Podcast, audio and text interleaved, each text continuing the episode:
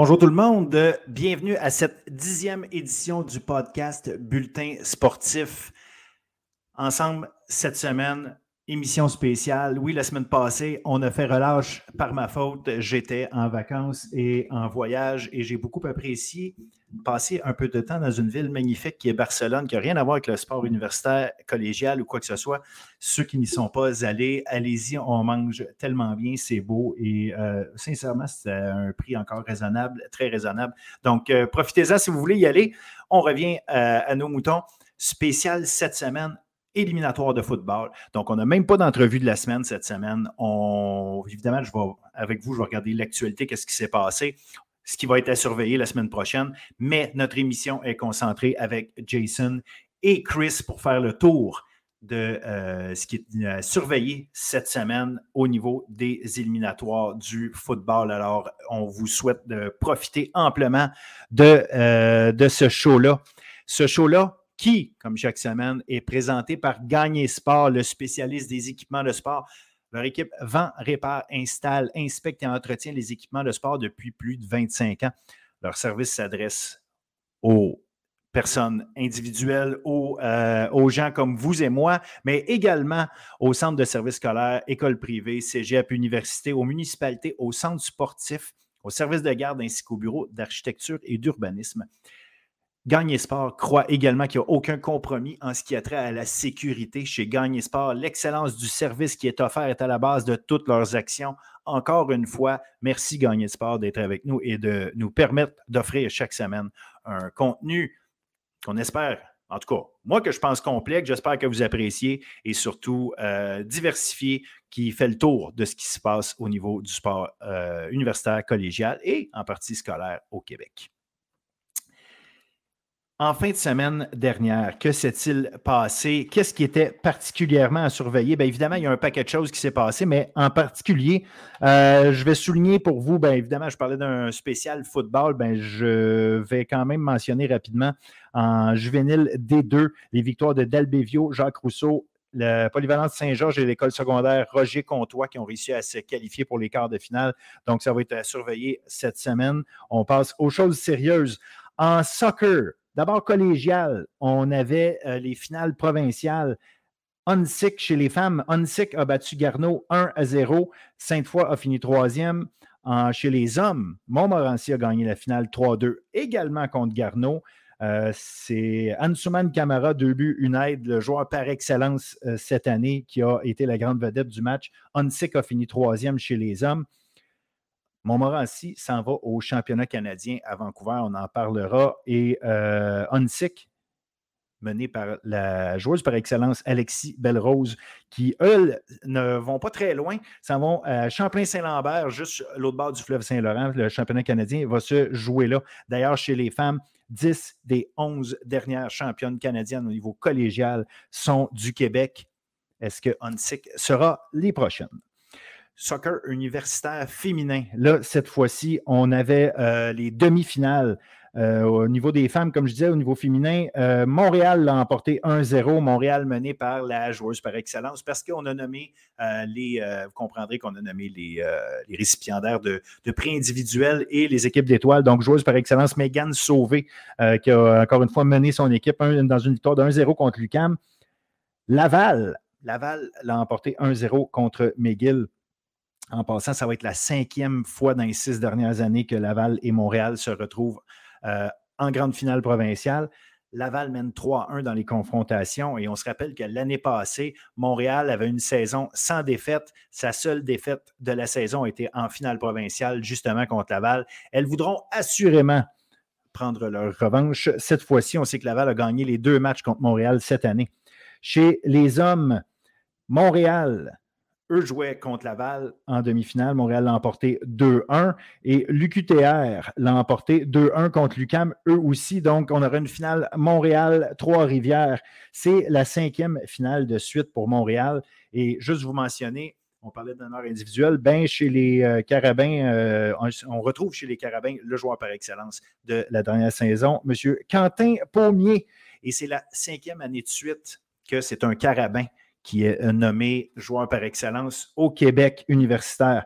Euh, à surveiller d'ailleurs le championnat canadien féminin va se jouer à l'Université Laval. Les billets sont déjà en vente. Que si vous avez une chance, euh, achetez-vous un billet, allez voir, allez voir ces matchs-là ça vaut vraiment la peine. C'est du très haut niveau. Donc, euh, que ce soit peu importe laquelle équipe, ben, en fait, je pense que pas je pense, les deux équipes vont être qualifiées, étant donné que ça se passe à, Laval. Fait que vous allez avoir et Montréal et Laval, des très bonnes équipes qui, vont être, qui vont être là. Assurément des chances de remporter des championnats, un championnat canadien pour une des deux équipes québécoises.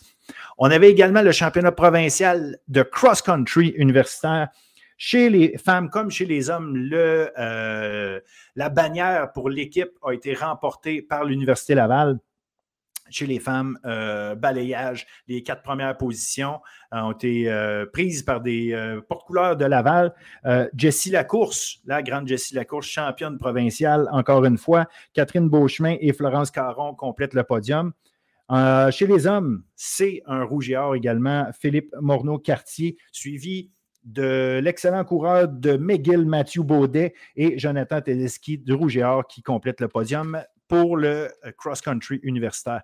En hockey, hockey universitaire, juste vous mentionner vite vite le début de saison chez les femmes, euh, Ottawa quatre victoires, aucune défaite pour commencer la saison. On a les Carabins, on a les Gators de Bishop, c'est les Stingers de Concordia qui ont 2 et 1.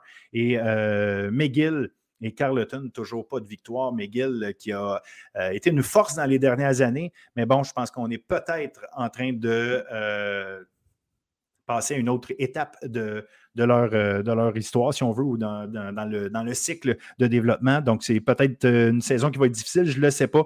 Ça va être à suivre. Il y a encore des très bonnes joueuses là-bas. Donc, euh, ce n'est que le début de la saison.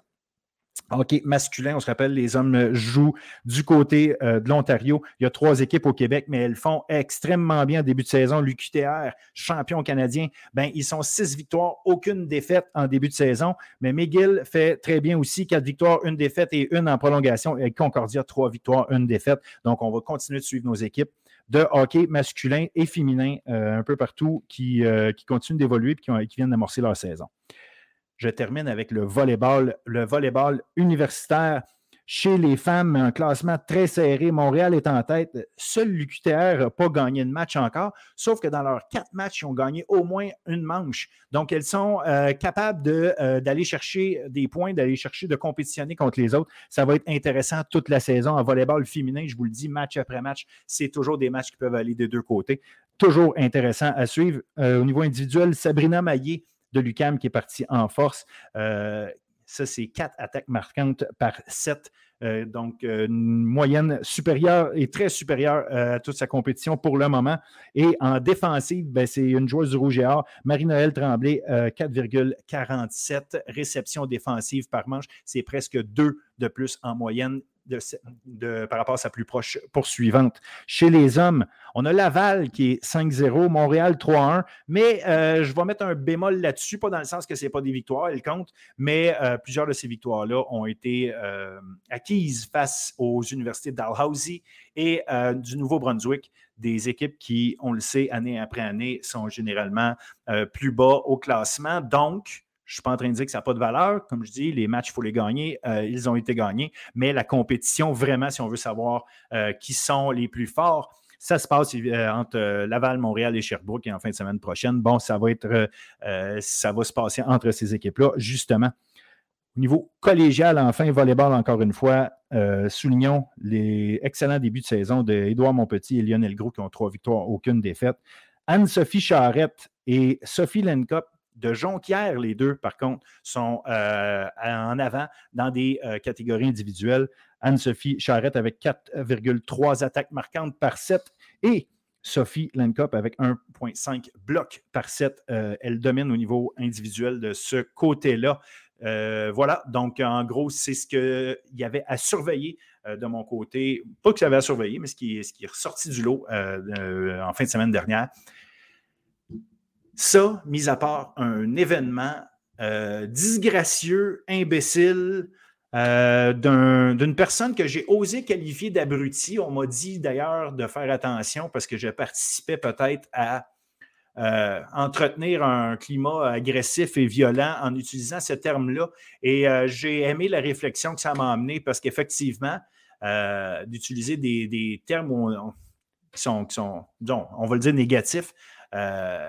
Ça aide absolument pas la situation, je comprends.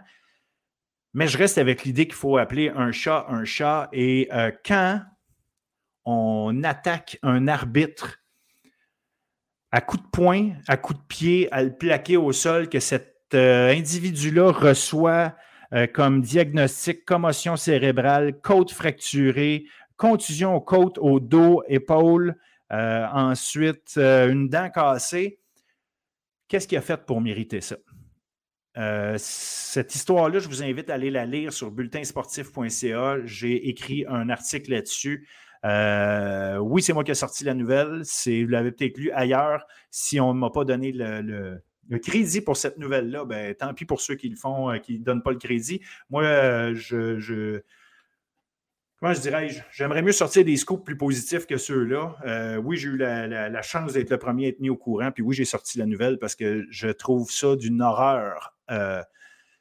C'est sans nom à quel point c'est ridicule de faire des choses comme ça. L'homme dont on parle ici, l'agresseur présumé, est un homme avec un passé de, de fan, disons, euh, énervé. Et cet homme-là, à la mi-temps, parce qu'il n'est pas content des décisions des arbitres, décide de traverser le terrain pour aller les enguirlander, que ça finisse en bataille de mots euh, ça, c'est une chose, mais que des gens finissent par s'interposer entre les deux, qu'on essaye de se protéger un l'autre, puis que parce qu'il y en a un qui aurait peut-être euh, euh, touché quelqu'un d'autre, là, le, monsieur en, en, question, dans le fond, tout ce qu'il faisait, c'est, lui, là, l'électricité rentrait au poste, il attendait juste que quelqu'un allume le... En fait, il cherchait une raison pour allumer son interrupteur, il l'a trouvé, et il a décidé que ça valait la peine d'assommer l'arbitre.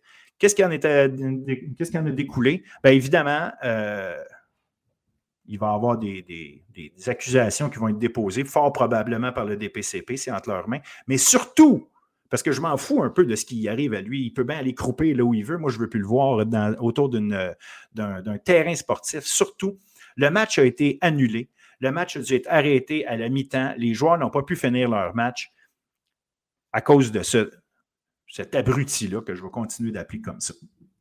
Fait je vous invite à aller lire cet article-là si vous voulez en savoir plus et comprendre ce qui s'est passé. Je pense que je vous l'ai quand même assez bien euh, résumé. Maintenant, euh, passons aux choses intéressantes parce que malgré tout, je sais qu'il faut en parler, il faut en parler parce qu'il faut, euh, il faut faut s'assurer que les gens comprennent que c'est inacceptable, mais ça reste que c'est pas ce qui m'intéresse dans la vie, ces imbéciles-là. Ce qui m'intéresse, c'est les étudiants athlètes. Et là-dessus, là-dessus, je vous invite à regarder et écouter attentivement tout le travail qu'on a essayé de mettre en place pour vous justement mettre la table pour les éliminatoires du football universitaire et collégial québécois.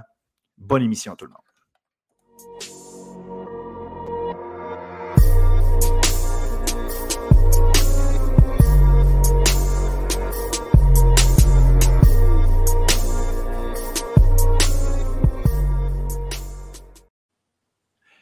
Jason, salut. Salut, salut, salut Phil. Et on est euh, là, la saison, de, la saison régulière est terminée au foot universitaire. On entre dans le vif du sujet. On est déjà en demi-finale, en réalité, c'est pas long. On est en demi-finale euh, québécoise parce qu'il y a quatre équipes qualifiées. McGill a été, euh, a été éliminé. on aura la chance d'en reparler dans un bilan éventuellement. Mais là, tout de suite, on s'en va euh, avec deux gros affrontements. Ben, deux gros affrontements. Laval-Concordia, dont, on va parler pour commencer. Ensuite, on parlera de Montréal-Sherbrooke. Laval-Concordia, Laval numéro 1, Concordia numéro 4. Les deux matchs cette saison, ça a fini 60 à 14 pour Laval et 37 à 24 le dernier. Comment vois-tu euh, cet euh, affrontement entre, entre le Rouge et Or et les Stingers? Pour moi, le Rougeur, encore une fois, il montre à quel point ils sont dominants offensivement, puis à quel point, euh, peu importe le match, ils trouvent une façon. Le premier match, le 74, c'était le, jeu de course qui leur a permis de, vraiment euh, s'affirmer sur Concordia. Cette fois-ci, euh, ils ont quand même bien couru le ballon avec genre à peu près 99 verges. mais c'était vraiment le jeu aérien avec Arnaud Desjardins qui a terminé avec 450 verges, 3 touchés, Kevin Mittal, 127 verges, 2 touchés, Dansero, 97 verges. ils ont montré encore une fois leur dominance dans le jeu aérien. Puis je pense que de façon générale, c'est qu'est-ce qui leur permet de juste. Non seulement ça permet, mais aussi ils gardent le contrôle des matchs pendant longtemps. Euh, ça devient difficile pour l'offensive adverse euh, de prendre un rythme. Puis du côté des Stingers, ça peut. Euh, encore une fois, on a un peu de difficulté à, courir le ballon. Donc, c'était pas si pire ce, match-ci. Ils quand même terminé avec genre 90 verges. Mais au final, les résultats n'étaient pas à quoi je pense que qu'ils auraient voulu. Euh, Olivier Roy il a quand même eu un bon match, 283 verges, une passe de toucher. Euh, Jerry Murphy, 141 verges, une passe de toucher. Mais au final, je ne pense pas qu'ils peuvent euh, rivaliser avec l'offensive de, de, du Rougeur. Je pense, je, pense, que tu amènes un bon point quand tu as parlé de, de, jeu au sol. Puis je pense que c'est là que ça va se passer. Parce que Concordia et, Laval, bon, je ne dis pas que. La saison cette année démontre que Laval est vraiment dominant de ce côté-là, mais je pense que arme pour arme, ça s'équivaut probablement juste au niveau aérien, parce qu'on a le retour de Jacob Salvaille hein, aussi qui, euh, euh, qui, était là au dernier match. C'est vraiment un ajout de plus. Euh, tu as quand même un trio de receveurs avec Salvaille, Murphy et Greaves à, Concordia. Olivier Roy, on ne peut pas y enlever. L'année passée, il a été joueur par excellence. il n'a pas arrêté d'être bon cette année je pense vraiment que c'est le jeu au sol qui est la, grosse euh, caractéristique qui différencie les deux attaques. Puis le problème majeur, c'est que Concordia n'est pas capable d'arrêter le jeu au sol. alors, euh, que, Concordia n'a pas de jeu au sol à tout casser, puis en plus, Laval est champion pour arrêter le jeu au sol. Fait tu sais, à un moment donné, euh, il y a des bases, il y a des clés dans un match ça va être dur de passer par-dessus ça pour donner une vraie chance à Concordia. Définitivement. Le fait qu'ils n'ont pas. encore une fois, ils ont montré une certaine amélioration, mais je pense pas qu'ils peuvent rivaliser. Puis je pense aussi que, ben, en tout cas, tu viens de mentionner qu'Olivier Roy, c'était le, joueur par excellence l'an dernier. sais, Laval, tu pourrais débattre qu'ils ont les deux candidats pour jouer par excellence avec euh, Desjardins et Mittal. Donc, euh, pour moi, juste ça, c'est une différence euh, importante. Puis je pense que tout au long de l'année, la, le Rougeur sont quand même restés ensemble. Ils, ont, ils ont évité les, blessures, ils sont restés en santé, ils sont restés constants. ils ont beaucoup appris, mais ils ont appris, mettons, leur défaite contre les Caravans. je pense que, honnêtement, ils ont, sont vraiment les favoris pour ce match-ci. la question, ça va être euh, à quel point est-ce que Concordia peut, peut les surprendre? Est-ce que ils peuvent euh, Concordia peut bien est-ce que Concordia peut bien commencer le match? Euh, puis avoir le rougeur un peu sur les talons puis essayer de garder sa approche à la mi-temps pour ensuite parce que Concordia ils ont montré que des belles offensivement en tout cas dans les deux dernières années ils ont montré qu'ils pouvaient remonter ils peuvent bien performer dans les, dans les situations où tu dirais que c'est fini mais la question c'est est-ce que dans la première demi, ils vont être capables de garder ça assez proche pour que l'écart ne soit pas immense, puis que ce soit pas qu'il ne reste, reste, plus assez de temps? Pour moi, c'est ça la question. Puis le fait qu'ils n'ont pas de jeu au sol, mais en tout cas jeu au sol dominant, ça fait que c'est difficile de ralentir le rythme du match. Euh, c'est difficile de, garder en contrôle puis de maximiser le temps que tu as euh, quand tu n'as pas de jeu au sol. C'est comme ça que je le vois. Puis je pense que du côté, en fait, à l'inverse de rouge et ils peuvent prendre leur temps. Ils ont beaucoup de porteurs de ballon polyvalents. Ils peuvent contrôler le match, puis ils peuvent jouer du football complémentaire avec leur défense aussi. Donc, quand, quand tu as une formule comme ça, dans laquelle tu as une attaque vraiment dominante, puis une défensive qui peut stopper le jeu au sol adverse, euh, qui donne peu d'opportunités à l'adversaire dans du football à trois essais, ça, ça devient difficile. C'est comme ça que je le vois. Pour moi, c'est ça qui résume euh, l'avantage que le rougeur a sur les, les, les Stingers.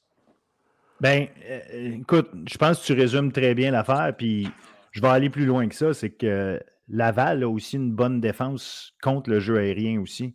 Il y a une statistique qui est, euh, calculée là, euh, dans, les, dans les formules qui, met en perspective le, pourcentage de passes complétées, le nombre de verges et le nombre de, touchés accordés par les défenses.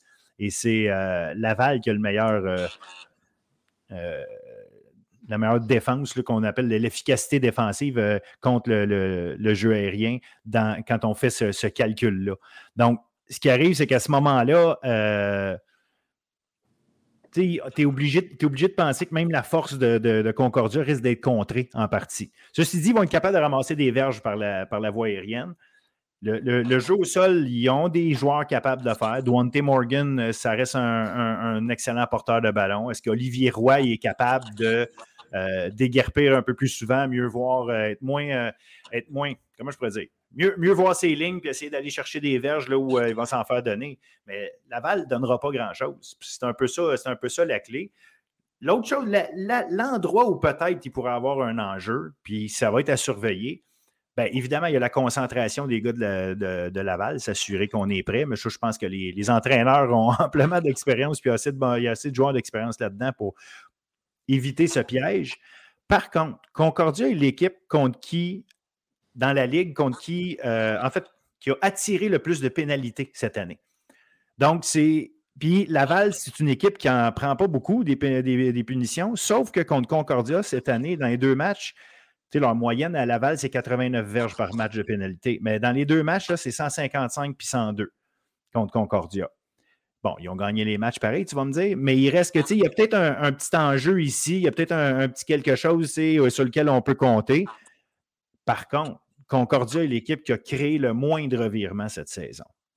Fait qu'en étant l'équipe qui crée le moindre revirement, quand tu es une équipe qui accorde, qui, qui, tu le sais que tu vas accorder des verges contre Laval, tu le sais qu'à un moment donné, il faut que tu trouves une manière de ramener le ballon avec des gros jeux, avec des interceptions, des euh, forcer des échappées, et c'est l'équipe qui arrive le moins à le faire de toute la saison. Bon, en un match, tu peux peut-être réussir, mais c'est quand même une tendance assez lourde pour te dire il est fort probable que tu ne puisses pas euh, compter là-dessus. Fait que si tu ne comptes pas sur les revirements, tu ne comptes pas sur le temps de possession que tu vas être capable de garder parce que c'est ce que tu as soulevé tantôt, puis avec grande justesse, ça va être difficile pour euh, Concordia. C'est comme si à chaque fois qu'ils vont avoir le ballon, espère des jeux explosifs, puis vas-y sur un shootout. C'est ta chance, je ne sais pas. Tu as, totalement raison. Puis pour moi, une des raisons pourquoi ils n'ont pas autant de revirements, c'est que euh, leur ligne défensive, euh, en tout cas, à travers la saison, ils ont eu du mal à s'affirmer sur la ligne offensive adverse. Puis la réalité, c'est que le Rougeur, ils ont une très bonne ligne offensive. Euh, ils ont un très beau groupe. Puis que Concordia, tu sais, quand tu peux pas mettre de la pression à un gars comme Arnaud Desjardins qui, prend, qui est capable de prendre des décisions extrêmement rapidement, qui lit extrêmement bien le terrain, puis tu as des receveurs comme Kevin Mittal, tu ne peux pas avoir de revirement avec une, offensive comme ça qui est aussi bien structurée par euh, le, groupe de coach du Gérard. Euh, les opportunités sont là, puis tu as un carrière qui, qui, sait les prendre très rapidement. Euh, fait créer des revirements contre une équipe comme ça, pour moi, ça, ça va être un défi.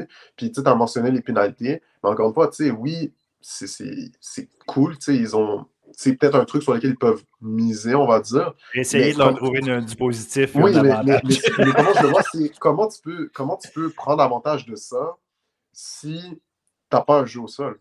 Tu n'as pas un jeu au sol qui peut être constant. parce que le, quand tu as une pénalité, puis que tu, on te donne du terrain, idéalement, tu veux être capable de prendre ces opportunités-là pour te donner un rythme, euh, utiliser ton jeu au sol pour ralentir le match. Mais si tu n'as pas ça, oui, OK, tu as, as, gagné du terrain, mais si tu ne peux pas prendre avantage de ça, peu importe tes pénalités, ça ne va pas changer grand-chose au match. Euh, puis pour moi, c'est ça qui explique les, résultats dans ces deux derniers matchs. Exact. Puis, regarde, fait que je pense qu'en gros, euh, si on veut résumer euh, l'affaire, c'est que, bref, Rouge et Or est largement favori. Il va falloir, il va falloir peut-être un petit miracle pour voir Concordia gagner. Fait que pour nous autres, dans notre tête, Rouge et Or, euh, qui a gagné le droit d'acquérir le Dunsmore, va avoir la chance euh, de, jouer chez eux, euh, de jouer chez eux la semaine suivante si la logique est respectée. Montréal-Sherbrooke cette fois-ci.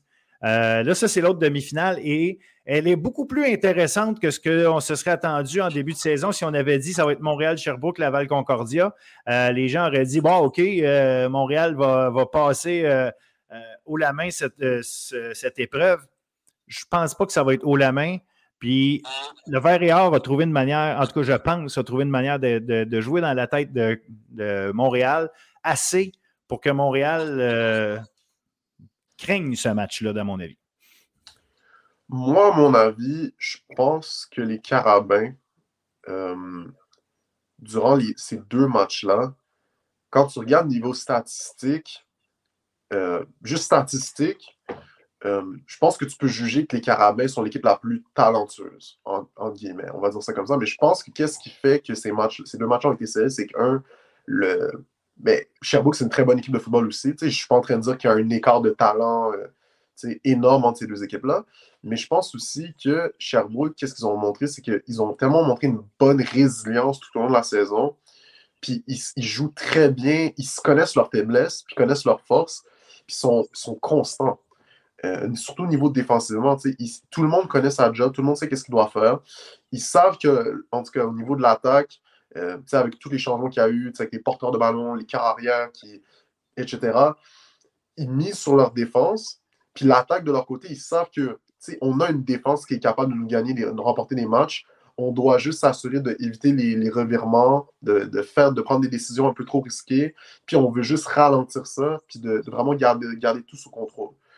Pour les carabins, je pense que la question, ça va être euh, établir le jeu au sol, puis est-ce qu'on est capable de voir euh, du, succès, avec ça, avec le jeu aérien? Euh, contre le match contre, contre McGill, je pense qu'ils ont montré une amélioration au niveau du jeu au sol. Ils ont très bien couru, ils ont quand même couru, le ballon pour plus de 100 verges. Bertrand Beaulieu a eu un, très beau match. Une autre ajout, ça a été Léchant Dubois, qui, qui a eu aussi autre porteur de ballon qui, a bien joué. Joe Sénécal aussi remporté des verges aussi. Fait que ils ont montré qu'ils ont appris puis ils sont ajustés. Une autre affaire importante, c'est le retour de Hassan Dosso, euh, qui a joué dans, le match contre McGill. Ça, ça va être une affaire à suivre. Il a, il a, terminé le match avec 6 réceptions, 49 verges. Je pense que c'est un peu dégourdi. Je pense qu'il est rentré dedans. Est-ce qu'il peut être le, facteur X du côté des Carabins? Je pense que ça va être intéressant parce que c'est un joueur que l'an dernier, euh, il a montré ses, ses, ses talents, euh, sa vitesse. Euh, il ouvre des opportunités pour les, autres sauveurs, puis pour Jonathan Sénécal. Fait que, honnêtement, je pense que les Caravans, en tout cas, c'est juste mon avis, contrairement à toi, je pense pas nécessairement que les Sherbrooke sont rentrés dans leur tête. Je pense qu'au contraire, je pense que les Carabins, en regardant ces deux matchs, ils doivent se dire on est, on est meilleur qu'eux. on est meilleur qu'eux, c'est juste que, sans, encore une fois, je, parle de la perspective de si je suis les Carabins, si je suis les Carmets, je pense que honnêtement, on est meilleur qu'eux. Et tous les, toutes les, raisons pourquoi ces, ces games-là ont été proches, c'est par des erreurs de notre part. pour moi, c'est comme ça qu'ils vont sûrement, doivent sûrement le voir. Puis la question, ça va être est-ce que Sherbrooke vont être capables de. Parce que cette fois-ci, je ne pense pas que s'ils veulent remporter ce match-là, ça pourrait être un match comme le dernier où c'était quoi une victoire de 12-5. Je serais très surpris euh, peut-être qu'ils vont me surprendre, mais je pense, je pense pas que les, la défense de Sherbrooke va créer euh, autant de revirements que dans le dernier affrontement, au point que l'attaque des Carabins va rester inerte euh, tout le long du match. Moi, je pense Mais c'est une, clé, une clé quand même, parce que Sherbrooke, je parlais tantôt de Concordia qui a, de la misère de ce côté-là. Sherbrooke, au niveau des, des revirements, ben, c'est eux qui en ont créé le plus. Oui. Cette année. C'est une équipe qui fait beaucoup ça, puis qui n'en donne pas de temps. Euh, de revirements, sont deuxième pour le, nombre de revirements euh, accordés, euh, dont ils ont été victimes, je veux dire. Fait ça reste une équipe qui, effectivement, si tu regardes les statistiques, c'est pas nécessairement à leur avantage, surtout contre Montréal, pour prendre cet exemple-là. effectivement, c'est pas à leur avantage. Là, en plus, n'oublions pas que dans le premier match, Anthony Robichaud n'était pas là. là, Anthony Robichaud est là. William Marchand, je ne me rappelle pas s'il était là au premier match, il faudrait que je le vérifie. Mais sais, oui, il était là, excuse-moi, oui, il était là. Mais ça reste que, sans dire que Sherbrooke, euh, sur papier, une équipe équivalente au Carabin, je pense que sur papier, si tu regardes partant pour partant, position pour euh, toutes les positions, Sherbrooke n'est pas si loin. C'est une question de profondeur. c'est ça. mais, Sherbrooke n'est pas, si loin. Puis, puis, la réalité, c'est que, euh, bon, c'est encore une question de jeu au sol, mais Montréal, cette année, le jeu au sol n'a pas été capable d'établir de, façon claire. Bertrand Beaulieu n'a pas eu la saison qu'il a eu l'année passée. Euh, c'est évidemment pas seulement de sa faute. On avait une nouvelle ligne offensive. Et, cette euh, attaque-là ne s'est pas mise en marche euh, clairement de toute l'année. C'est l'équipe qui a. Euh, c'est pas une équipe qui a marqué beaucoup de points cette année, euh, Montréal. Fait qu'à un moment donné, tu as une équipe comme Sherbrooke qui s'est fait une, réputation cette année d'avoir une défense solide, mais non seulement solide, mais qui, qui, fait des gros jeux à chaque match. Donc, tu as une équipe qui fait des gros jeux en défense à chaque match. Tu as une attaque de l'autre côté qui a de la misère à marquer des points. Moi, c'est pour ça que je me dis, ça peut leur jouer dans la tête. Ils sont en train, ils ont comme des preuves à faire. Bon, OK, on est rendu là. Il serait temps qu'on fasse. Il serait temps qu'on fasse. Mais rendu au premier match des séries, ça fait longtemps qu'il serait temps que les choses se passent. Fait c'est dur de mettre juste la switch on. Je leur souhaite d'être capable de le faire. Je ne suis pas. Euh, euh, suis pas défaitiste pour les, les, carabins, mais je pense que Sherbrooke a le genre d'équipe justement qui va déranger, euh, qui va déranger Montréal sérieusement. D'ailleurs, ils l'ont fait pendant la saison parce qu'ils arrivent avec les jeux au gros moment, puis ils le font. Et Sherbrooke a confiance. Sherbrooke a bâti sa confiance tout le long de la saison et Montréal ont joué en deçà des attentes, ce qui fait que leur confiance est affectée. Euh, je leur souhaite d'être prêts mentalement. Puis je le sais qu'il y a des gars, des leaders très solides là-dedans. Euh, je ne pense pas que Nicky Farinaccio a peur de, Sherbrooke. Euh, je ne pense pas que Jonathan Sénécal a peur de Sherbrooke. Je ne pense pas que. Tu sais, c'est pas une question de peur, c'est une question de doute à certains moments. Puis plus le match va avancer, plus il va être. S'il reste serré, puis s'il commence serré, puis il reste serré, ce doute-là va rester. Et, l'équipe qui a le doute, c'est elle qui, est le plus à risque. Et Sherbrooke, dans en, réalité, quand on regarde ça, n'a rien à perdre. sais, leur réputation, puis il n'y a personne qui s'attend à ce qu'ils aillent détruire Montréal sur leur terrain. Donc, c'est pas ça l'histoire. Les gens n'ont pas des attentes à ce que ça arrive comme ça. Fait que Sherbrooke joue peut-être un peu plus loose, si tu me permets, plus, euh, plus relax dans ce sens-là. Oui, ils ont un défi, puis entre eux, ils se disent non, nous, on s'en va à la finale de Dunsmore. C'est une occasion. Fait qu'ils ont cette pression-là qui se donne, mais je pense que c'est une pression positive qu'ils ont en se disant nous autres, on peut jouer notre game. Nous autres, si on joue notre game, on, les bat. Montréal, est-ce qu'il est capable de jouer sa game? Puis nous autres, on pense qu'on est capable de les empêcher de jouer leur game. Eux autres ont cette mentalité-là. C'est là que je pense que c'est mental, toute cette histoire. Parce que tu as raison, là. Statistique pour statistique, euh, Montréal est en avant. Jonathan Sénécal, puis il trouve ses receveurs. Puis si Hassan Dosso, comme tu dis, est là, de toute façon, euh, regarde, là, à un moment donné, euh, ils l'ont déjà fait dans le passé, ils vont être capables de le refaire. C'est juste une question comment ça va se passer là. Mais je te l'accorde, oui, ils l'ont déjà fait dans le passé, mais je te l'accorde, sur la saison, ils ne l'ont pas fait. C'est ça la réalité. Puis comme tu l'as dit, Sherbrooke, c'est une équipe résiliente qui a montré beaucoup, beaucoup d'ardeur en défense, puis qu'ils ont montré la capacité de faire des gros jeux dans des gros moments en défense. Fait que je te l'accorde. De ce côté-là, je pense que c'est un avantage Sherbrooke. Un autre facteur aussi, mais comme tu l'as dit, euh, le fait que le match soit à Montréal, moi, je pense que c'est aussi un, facteur. Parce que tu m'aurais dit le match est à Sherbrooke. Honnêtement, j'aurais été un peu plus genre. J'aurais pu voir. Genre, honnêtement, j'aurais donné beaucoup plus une shot à Sherbrooke de remporter ce match-là. Parce que la réalité, c'est que je trouve que, en tout cas, de tout ce que j'entends par rapport à les, en tout cas, les, gens qui, sont, qui ont coaché ou qui ont joué euh, au stade de Sherbrooke, c'est vraiment une belle ambiance dans le sens que euh, les partisans sont là. Euh, c'est pas un, un environnement hostile, mais je dis ça dans, dans, dans, dans le sens le plus positif. oui, absolument. Fait que, euh, je pense que le fait qu'il c'est à Montréal, je pense qu'il y a un avantage Montréal de ce côté-là. Je pense que ça facilite un peu plus les choses. Je pense que ça va être plus facile de rentrer de leur côté dans la zone de confort, puis d'établir un rythme en attaque. Là, la question, ça va être est-ce que ça va être plus une question de dominer par le jeu aérien ou ça va être une question d'établir le jeu au sol? Je pense qu'ils vont plus lean in sur le, jeu aérien. Puis vraiment, parce que je pense que, tu sais, avec la, connexion que Jonathan Sneaker a avec Dudley Jones, par exemple, je pense que c'est un atout, puis c'est un élément qui, en tout cas dans la saison, qui a été beaucoup plus constant, en tout cas par rapport à, leur offensive. Fait que moi, je pense que c'est un aspect sur lequel ils peuvent se reposer pour ensuite créer de la confiance pour le jeu au sol. je pense aussi que, tu sais, au final, le fait que toute la saison, euh, ils n'ont pas établi le, jeu au sol, mais que là, ils commencent à regagner la confiance, mais qu'ils ont quand même établi une bonne chimie, comme j'ai dit avec Dudley Jones, euh, Carl Chabot, je ne sais pas s'il va jouer, euh, mais d'autres gars comme ça, je, pense que Sénécal, il, va, il sait à quoi s'attendre, dans le sens que il a fait une saison où il n'y avait pas toutes ses armes, puis la réalité, c'est que c'est ça qui est ça. Mais je pense que maintenant, maintenant qu'ils reviennent un peu plus en santé, qu'ils ont vécu la défaite à Sherbrooke, ils savent à quoi s'attendre. Moi, je pense que j'ai confiance à ce qu'ils puissent remporter ce match. Mais après, je pense pas que ça va être quelque chose de facile. Je pense que Sherbrooke va leur donner vraiment euh, tout un match de football, puis je pense que c'est un match serré. C'est comme ça que je le vois. Exact, exact. Ben écoute, je pense que les gens ont euh, à peu près tout ce qu'ils ont à savoir euh, sur, sur ces deux matchs-là.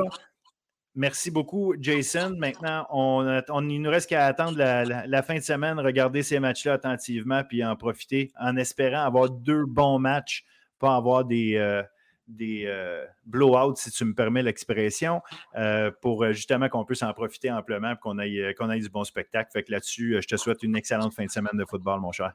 Ben oui, je vous souhaite une excellente fin de semaine de football, puis merci aux auditeurs. Salut. Salut. Yes! Salut Chris!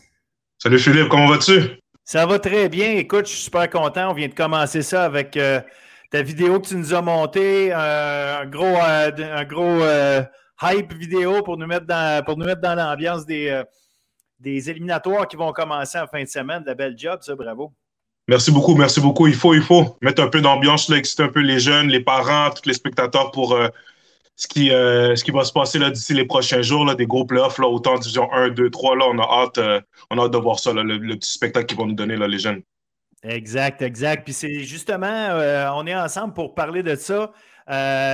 Saison régulière terminée.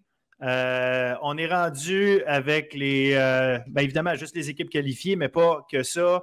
Euh, là, c'est business, c'est do or die, il n'y a, pas de, a pas de lendemain pour les équipes. Mm-hmm. Donc, nonobstant où tu as fini dans, dans la saison, euh, à part si tu as fini numéro un de ton classement ou est-ce que tu as une fin de semaine euh, de congé. Euh, sinon, les autres équipes de 2 à 7, ça joue. Et puis que tu aies fini deuxième, septième, troisième, sixième, peu importe. plus d'importance, il faut jouer, faut jouer le match. Fait on regarde ça ensemble. On va mm-hmm. commencer ensemble avec la division 1, évidemment. tout seigneur, tout honneur, la division 1. on a trois matchs. On va commencer en parlant de Vieux-Montréal, qui a fini deuxième cette saison avec une mhm. fiche de 8-1, qui va recevoir les élans de Garneau qui ont fini 4-5 en septième position. Un, affrontement intéressant parce que euh, Garneau, malgré le fait qu'ils ont une attaque, disons, euh, on va le dire, là, tranquille, c'est pas une grosse mhm. attaque, ça reste une défensive extrêmement coriace, puis tu sais jamais contre les grosses défensives ce qui peut arriver.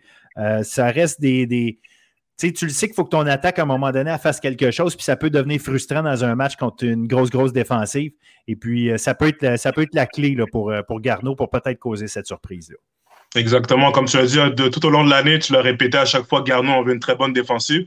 Puis, euh, en playoff, c'est sûr qu'avec leur fiche de 4 victoires, 5 défaites, moi, tu sais, je, je ne vais pas me trop fier euh, par rapport à leur fiche. Une équipe qui sont capables euh, de donner un bon match et tout. C'est sûr qu'au côté offensivement, c'est sûr que ce sera peut-être un peu plus difficile avec la défense du Vieux-Montréal. Mais le Vieux-Montréal va devoir venir euh, avec toutes leurs leur weapons. J'espère que tout le monde est en santé. Jeremy Five, qui a connu quand même une bonne saison. Si on parle en termes de, de, de, de, statistiquement, il a terminé premier en termes de passes et tout. Ses receveurs aussi ont terminé dans le top, dans le top 10 des receveurs au niveau un de gros trio de receveurs, un gros trio de receveurs là, au Vieux-Montréal avec Cernacek, euh, Canal Charles et évidemment mm Traoré. Exactement. Puis tu sais, avec euh, Dupont qui a bien terminé, euh, bien terminé la saison, j'ai aimé, comment il a terminé la saison. Ça va être intéressant de voir comment ils vont ils vont pouvoir distribuer le ballon là, avec, avec l'offensive qu'ils ont. Là. Puis on l'a dit au plat, puis commence à faire froid. C'est sûr que le running game, il va falloir l'intégrer un peu plus rapidement dès le début de match. Là, c'est imposé dès le début de match. So, moi, je pense que euh, l'avantage, moi, je donne l'avantage au Vieux-Montréal, mais c'est sûr que ça va être une bonne game. Le Vieux-Montréal ne pourra pas venir euh, de façon soft, c'est les playoffs, puis garder une très bonne défense. Puis on sait qu'en playoff, la défense, euh, c'est ça qui fait la différence dans des matchs comme ça. Non, exact. Puis j'ai aimé ça que tu as parlé de, Dupont. Il faut ajouter Anthony Adams. c'est un duo de receveurs, pas de receveurs, mais de porteurs de ballon avec Vieux-Montréal des gars qui sont capables d'accumuler beaucoup de verges dans des matchs. Et mm-hmm. avec la, ligne offensive qui est revenue euh, à plein, parce que ça a été un enjeu toute l'année pour Vieux-Montréal, beaucoup de blessures. Là, euh, les gars sont revenus. ça va être intéressant de voir. Euh, je pense qu'on va vraiment travailler au sol, comme on avait fait au début de la saison. Malgré le fait, comme tu dis, Fife est premier dans la ligue. au nombre de verges par la passe pour les, euh, les, euh, les arrière, mais ça reste que c'est 1616 verges, c'est à peine 200 verges de, de moyenne. C'est loin d'être mauvais, mais c'est pour un numéro 1, c'est une chose. Ça veut dire probablement cette saison qu'effectivement, les équipes ont peut-être eu de la misère à passer. Mais mm-hmm. je veux amener quelque chose d'intéressant, par contre, avec Vieux-Montréal. Dans leurs trois derniers matchs, je parle pour, euh, pour Jérémy Fife, dans ces trois derniers matchs, a lancé seulement, a réussi seulement 42,6% de ses passes. Euh, une moyenne de 159 verges par match.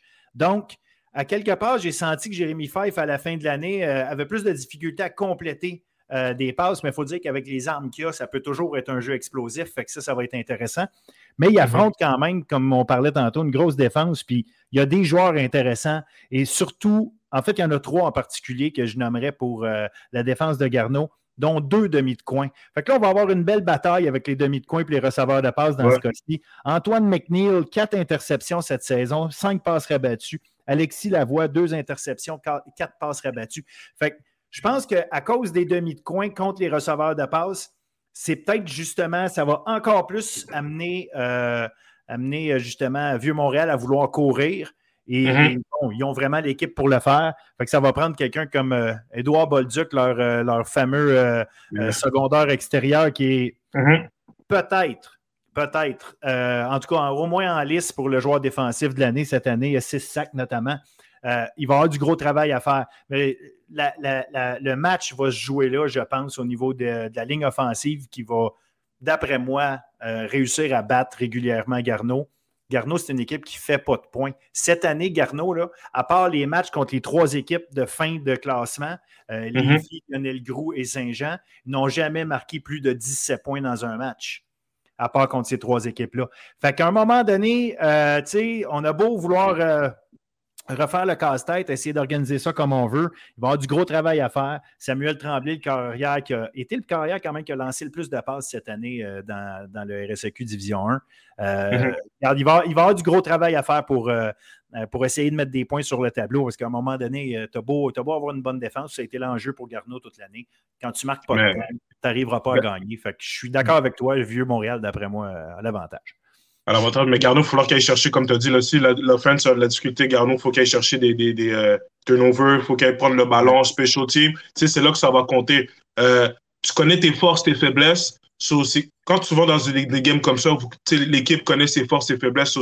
c'est à toi de profiter justement quand tu as l'opportunité, justement, exemple en défense, tu as l'opportunité de faire un turnover, aller chercher le momentum pour essayer de booster ton offense et tout. Parce que oui, peut-être en moins d'accord 17 points, mais on ne sait jamais en game peut-être avec le momentum, un chiffre de momentum, s'il y a une opportunité qui va se saisir, ils vont pouvoir saisir l'opportunité, mais euh, ça reste que ça va être une, euh, une, une game quand même assez difficile pour l'offense. Quand je dis difficile, c'est que l'offense de Garneau, étant donné que c'est un peu plus, tu sais, le, le, le, fait qu'ils ont de la difficulté à mettre des points sur le board, si je peux dire ça comme ça, avec la défense du Vieux-Montréal, ça va être un, un, gros challenge pour eux, mais la défense n'aura pas le choix de, de step up là, pour euh, euh rester dans le match. Non, tu as raison. Je pense que c'est une question de. Les revirements peuvent être une bonne option, mais on n'en a pas parlé parce qu'on a parlé de l'attaque du Vieux-Montréal, mais la défense, là, euh, euh, tu es loin d'avoir des deux de pique là-dedans. Là. Je, pense à, un Mendel Joseph, mais je veux aussi amener euh, un, gars qui, qui, a eu toute une saison, Djibril Abdourahman, 6 sacs, 13 plaqués pour perte cette année. Mm-hmm. une bête en défensive sur la ligne défensive. sérieusement, c'est un, un, gars qui va mettre beaucoup de pression sur, sur Samuel Tremblay. Fait que regarde, moi, moi dans ma tête, à moi, euh, je le regarde, j'analyse, je n'ai pas le choix de donner l'avantage à Vieux-Montréal.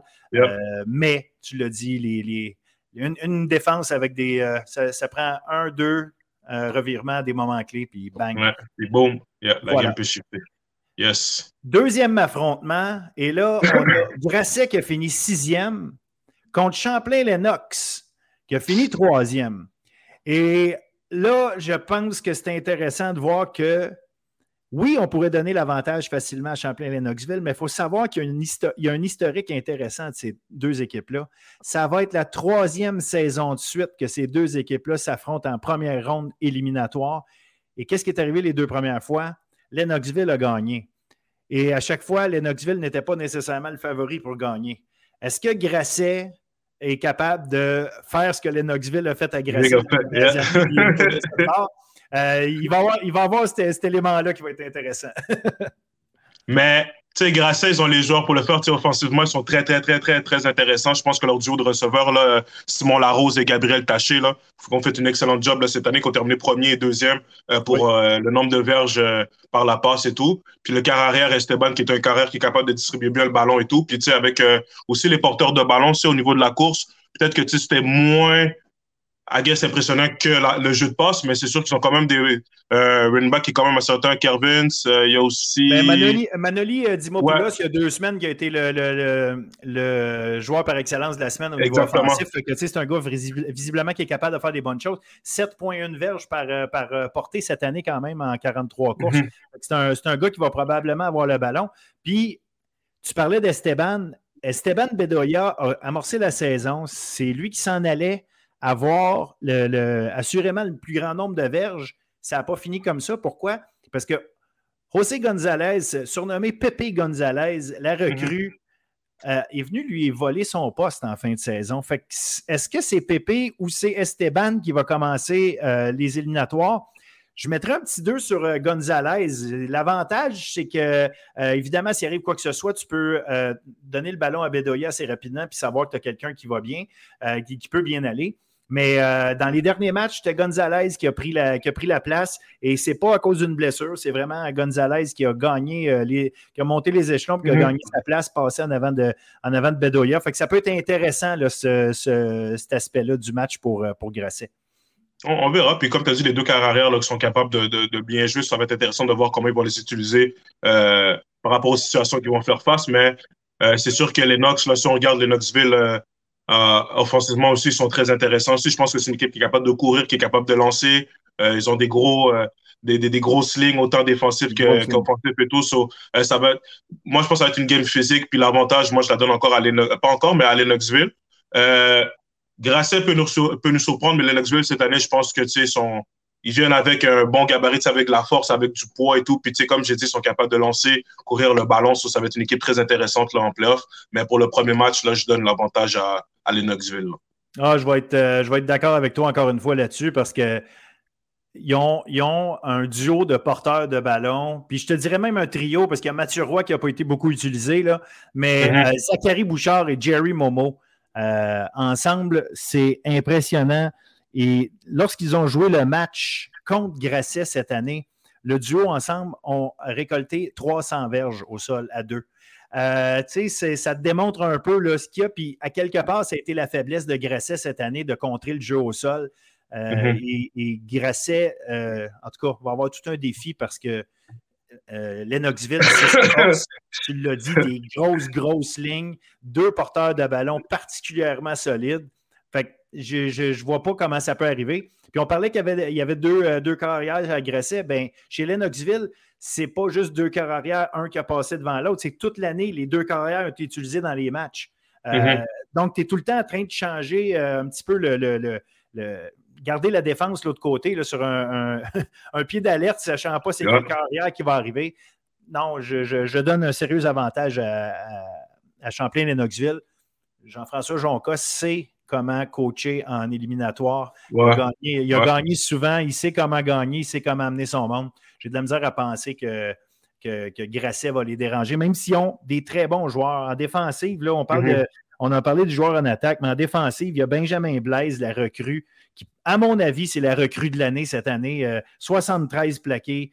Euh, ce gars-là, euh, un, secondaire qui va ultimement gagner le joueur par excellence en défensive dans cette ligue-là, j'en suis persuadé.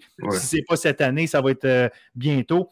Il y a évidemment Jacob Ginchereau, le, mm-hmm l'allié défensif, 9 sacs cette année, euh, toujours, toujours dangereux. Mais il est à l'extérieur. C'est le jeu à l'intérieur qui, est difficile pour Grasset.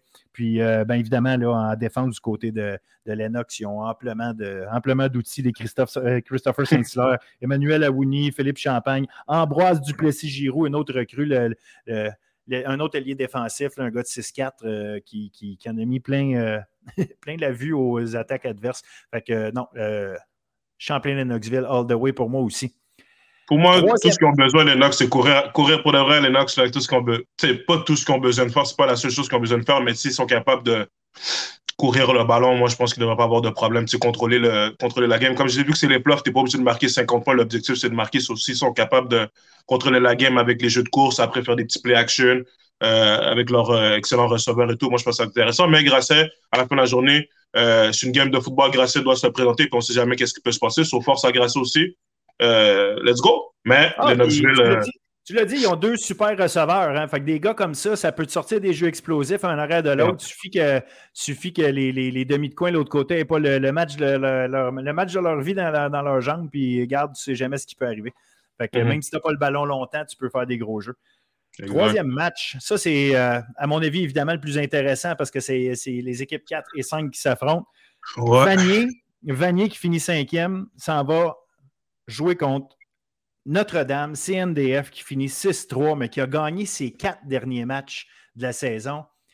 CNDF est euh, une équipe. Mais je tiens, ils ont gagné aussi leur dernière game contre Vanier au score de 43 à 15 aussi. et c'est là que le, le, statement a été fait à quelque part. Je ne sais pas si le fait que coach Pete Chris O'Malley a annoncé que c'était sa dernière saison mm-hmm. il y a quelques semaines à peine. Je ne sais pas si ça a dérangé les joueurs. Je ne sais pas si qu'est-ce que ça a fait. Euh, je ne sais pas si ça a eu un impact justement dans cette, euh, euh, cette défaite-là de 43-15 contre Notre-Dame. Mais nonobstant ça, Vanier, cette année, c'était en denti toute l'année. On l'a vu. Ils ont trouvé le moyen d'aller battre Champlain-Lennoxville. Après ça, euh, après ça être fait planter par Limoilou. Après ça, ils ont reperdu un. Euh, tu sais, on dirait que c'est vraiment des hauts et des bas toute l'année pour, euh, pour Vanier. Je ne sais pas trop quoi penser de, cette équipe-là. Moi, moi, je pense que c'est une question d'énergie à guess, si on peut dire ça comme ça, parce que quand certaines équipes, on va dire des équipes assez dominantes, qui ont donné des bonnes games, des équipes que tu pensais qu'elles allaient gagner, ils se font battre et tout.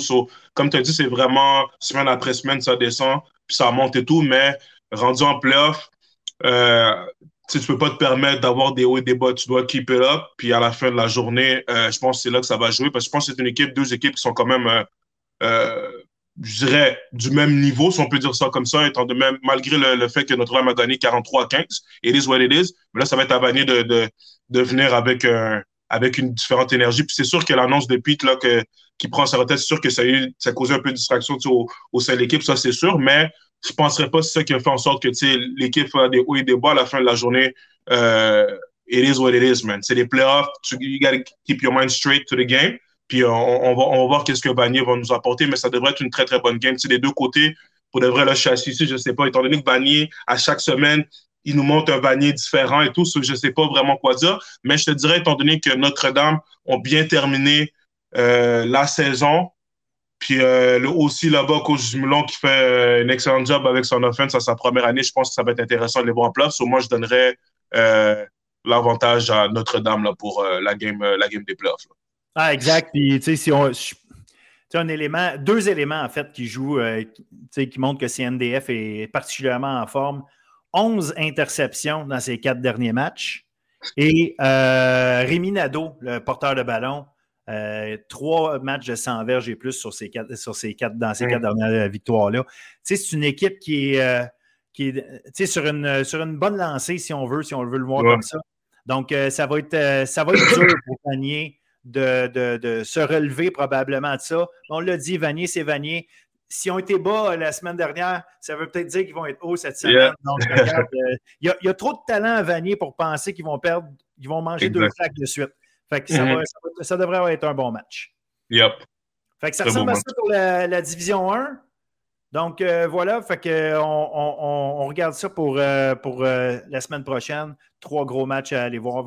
je vous suggère fortement d'aller prendre le temps de regarder ça ou idéalement vous déplacer à un des terrains pour aller voir ça. Mhm. C'est très intéressant. on souhaite bonne chance à toutes les équipes, les joueurs, les coachs et tout. Donnez-nous un show, puis on a hâte de voir, on a hâte de voir ça. Let's go.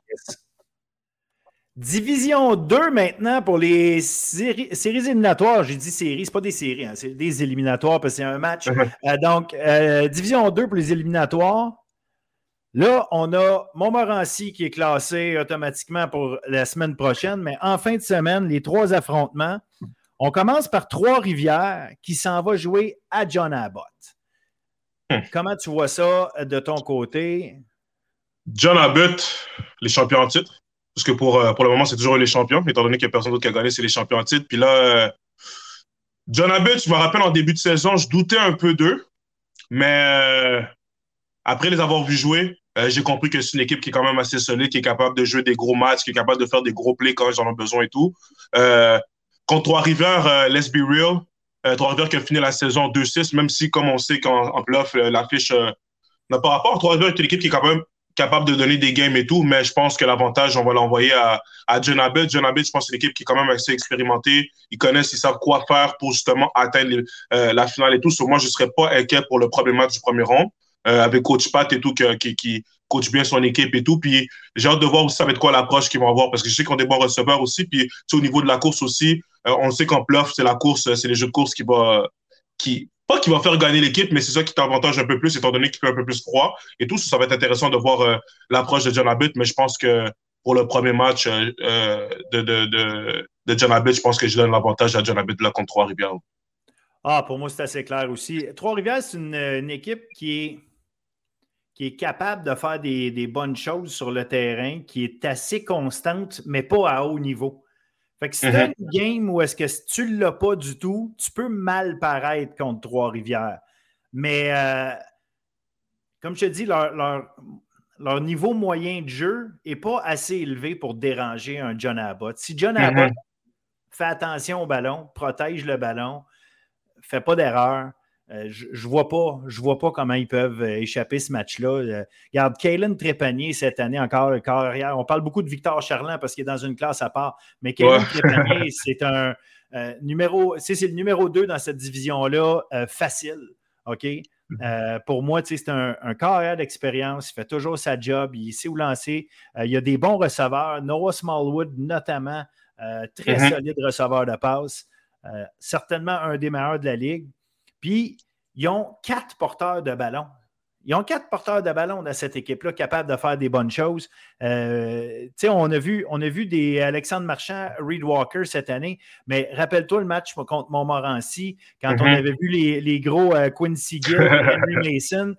Fait Regarde, ils peuvent donner le ballon à qui ils veulent. Il va tout le temps avoir un gars pas fatigué, capable de jouer, d'embarquer. Comme je te dis, mm Kevin Trépanier, là, il va jouer ça intelligemment. Il ne fera pas de, de passe non ou est-ce qu'il va donner le ballon à l'autre équipe. Il n'a pas besoin de forcer la note pour deux sous. Et à cause de ça, euh, euh, je pense, je pense vraiment que John Abbott va passer là-dedans comme, euh, comme rien. Je ne vois, pas, vois pas le niveau de jeu de, Trois-Rivières assez élevé pour les, les challenger. Exact. Moi, je suis tout à fait d'accord avec toi, mais ça reste que John Abbott doit quand même euh, venir puis donner une bonne game. Mais je pense que de ce côté-là, avec, euh, les, comme avec les quatre porteurs de ballon qui sont capables de courir le ballon, de prendre le ballon avec le receveur aussi, euh, Noah qui a terminé deuxième en tant que receveur pour les, les, verges, par la passe et tout. C'est un carrière aussi qui est dans le top, des QBC de la Ligue. So, je pense pas qu'ils vont avoir la difficulté à, gérer la game là, au niveau de de, offensivement. Non, absolument, absolument. C'est vraiment. La seule affaire qui pourrait arriver, c'est que John Abbott arrive là euh, euh, en prenant ça à la légère. Mm-hmm. Est-ce que tu connais, tu connais très bien euh, M. Pat Gregory? Je ne suis pas sûr qu'il va laisser ça arriver. Non, non, non, non, non, non. non, non, non, non. C'est ça que je dis. Et Pat, Pat, je pense que son équipe va être prête. Puis comme j'ai dit, c'est une équipe avec l'expérience. Ils, savent qu'est-ce que, que ça prend pour se rendre en finale. Je pense qu'ils vont, ils vont come correct.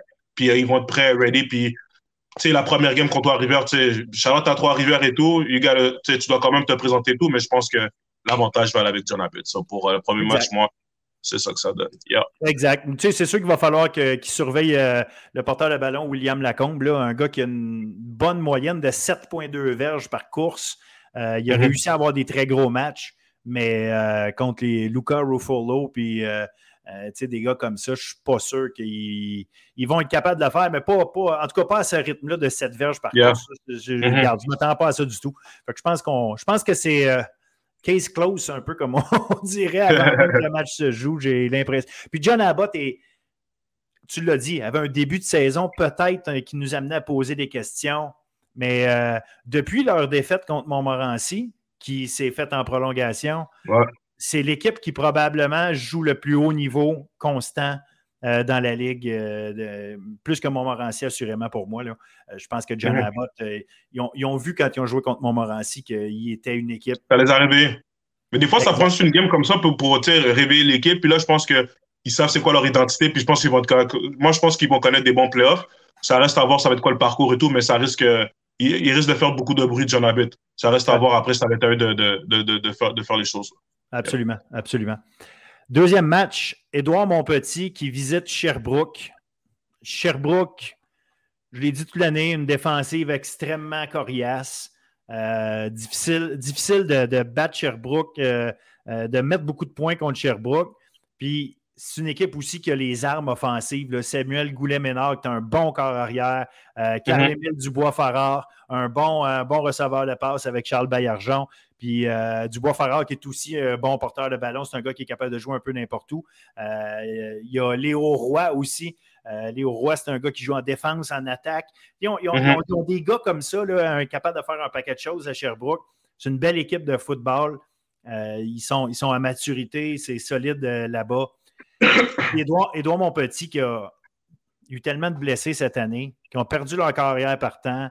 Euh, c'est mhm. Olivier Perriard qui est là, euh, bon, qui fait le mieux qu'il peut, évidemment, mais Charles-Antoine Lemieux était supposé être le gars euh, pour faire ça. Je ne pense pas, malgré les bons joueurs qu'ils ont, parce qu'il y a des William Chamberlain, notamment le porteur de ballon, un gars très solide, mhm. Benjamin Villot, qui, bon, qui, a lui aussi des blessures, mais je pense quand même que Sherbrooke a, le. le, défensivement, Sherbrooke sont vraiment. moi, je pense qu'ils sont plus dominants. Puis je pense que ils vont être capables de contrôler la game au niveau de la défensive, shutdown un peu Edouard petit. Puis je pense que c'est ça qui va faire la différence. Au moi, de mon côté, Sherbrooke, euh, je, leur donne je, leur, donne l'avantage pour ce, match-ci. Mais euh, Edouard petit, comme tu as dit, ils ont quand même des petits, ils ont quand même des joueurs qui sont capables de, de, de, jouer, avoir un impact quand même durant la game et tout. Ça va être intéressant, mais euh, en termes de, en termes de force, moi, je pense que Sherbrooke euh, ont l'avantage. Euh, surtout euh, à cause de leur défensivement, là, sont très intéressants à voir. ça, va être, ça va être beau de voir en playoff là, contre Edouard Petit, qu'est-ce qu'ils vont pouvoir nous donner la première game. Par contre, Edouard Montpetit, ils sont capables de créer des upsets, ils sont capables d'amener des games serrées en playoff et tout. c'est pour ça que moi, je dis c'est ça que j'aime des playoffs. On peut dire que Sherbrooke, c'est qu'on l'avantage, mais ça reste qu'Edouard Montpetit sont capables justement de créer la surprise en playoff. ça va être à eux de, justement de, venir de se présenter, peu importe qui va sur le terrain, next man up. Euh, you gotta play football. You gotta play football, c'est ça qui va être intéressant. C'est ça qui va être intéressant. Non, tu as raison. Puis, tu sais, oui, je donne un petit avantage à Sherbrooke, mais sur papier. Parce que ils ont beaucoup de bons joueurs, Edouard Monpetit. Puis si on regarde cette saison, quand ils ont joué un contre l'autre, oui, c'était au début de l'année, mais Sherbrooke a gagné seulement 28-23 contre Edouard Monpetit. Edouard Monpetit a perdu contre Valleyfield, mais 12-9 contre une équipe forte comme Valleyfield quand même. C'est mhm. une équipe capable de jouer au football. C'est une équipe qui ont des bons joueurs. On n'a pas parlé de, en défensive, mais euh, Grégory Saint-Amand, Émile Barthélémy. Tu, sais, tu, parles de, joueurs de haut niveau, capables vraiment de créer des bonnes choses sur un terrain. Moi, j'ai envie de te dire que le premier upset, parce que jusqu'à maintenant, on a parlé, on a donné tout le temps euh, ça, l'avantage aux, euh, aux favoris même si évidemment le favori sur papier se doit d'être Sherbrooke parce que c'est une, équipe qui est probablement plus constante, plus solide, j'ai envie de mettre un, petit euh, upset sur celle-là et dire qu'Edouard Monpetit va passer. Hmm? Barthélemy va faire un petit, un petit pick six, who knows? Va changer la game. Si, si, ose, si euh, l'attaque de Sherbrooke ose attaquer Barthélemy, Barthélemy, il va être en mode j'ai rien à perdre. C'est peut-être uh-huh. ma dernière game collégiale. Puis je dis Barthélemy, mais Saint-Amand aussi. je pense mhm. qu'ils vont être en mode j'ai rien à perdre, Edouard Monpetit. petit. Mhm. C'est comme ça qu'ils vont approcher le match. Ils vont arriver avec une mentalité de why not? Puis l'idée dans ce temps-là, c'est que tu deviens que tu joues agressivement, tu essayes des mhm. choses. Ça peut coûter cher. Ça peut coûter cher, mais quand tu as des joueurs de talent, ça peut payer aussi. J'ai envie de donner un petit, euh, un petit euh, comme je te dis, donner le, le upset à, Edouard Monpetit pour celle-là, juste pour le plaisir. Puis aussi, tu sais, Edouard Petit, je. C'est pas qu'ils ont rien à perdre, mais étant donné qu'ils ont terminé dans le bas du classement, tu viens là-bas, comme tu as dit. Why not? Puis tu, risques. Bon, moi, je pense que tu sais, ils vont risquer des choses. Ils vont, ils, vont, ils, vont, ils vont essayer de tenter des choses à la fin de la journée. It is what it is. Puis je pense que les, les, les, les big time players dans leur équipe, ça va être le temps à eux, justement, tu sais, de faire, d'essayer de changer la game avec peu importe si tu es capable de faire une interception, sur le ballon, whatever.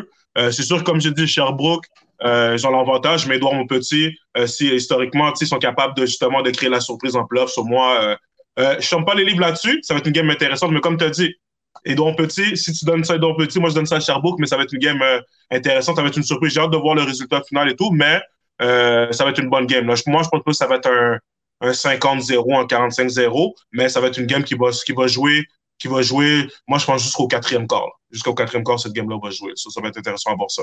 Absolument, absolument. Euh, dernier des trois duels de la fin de semaine, et ça, c'est celui que je lancerai un 25 sous dans les airs, puis j'ai aucune, aucune, aucune idée. Valleyfield contre Saint-Hyacinthe. Et là, pour ceux qui suivent le football collégial, mais qui ne savent pas ce qui s'est passé en fin de semaine parce que pour X raisons, ils étaient sur une autre planète en fin de semaine. C'est le match à la mi-temps, c'était 10-10 entre Valleyfield et Saint-Hyacinthe. Ça se posait être le dernier match de la saison. C'est 10-10 à la mi-temps. Et le match, finalement, ne finira jamais parce qu'il y a un parent qui a décidé d'attaquer l'arbitre parce qu'il n'était pas content d'une décision. Et là, si vous voulez connaître l'histoire, allez sur bulletinsportif.ca, allez lire le, texte que j'ai écrit là-dessus. J'ai passé à peu près 24 heures à poser des questions à tout le monde. J'ai une très bonne mhm. idée de ce qui s'est passé. Donc, euh, c'est moi qui ai sorti l'histoire qui, que vous avez peut-être euh, entendu parler dans les journaux plus loin, mais euh, ceux qui n'ont pas donné le crédit à Bulletin Sportif, ça vient de chez yes.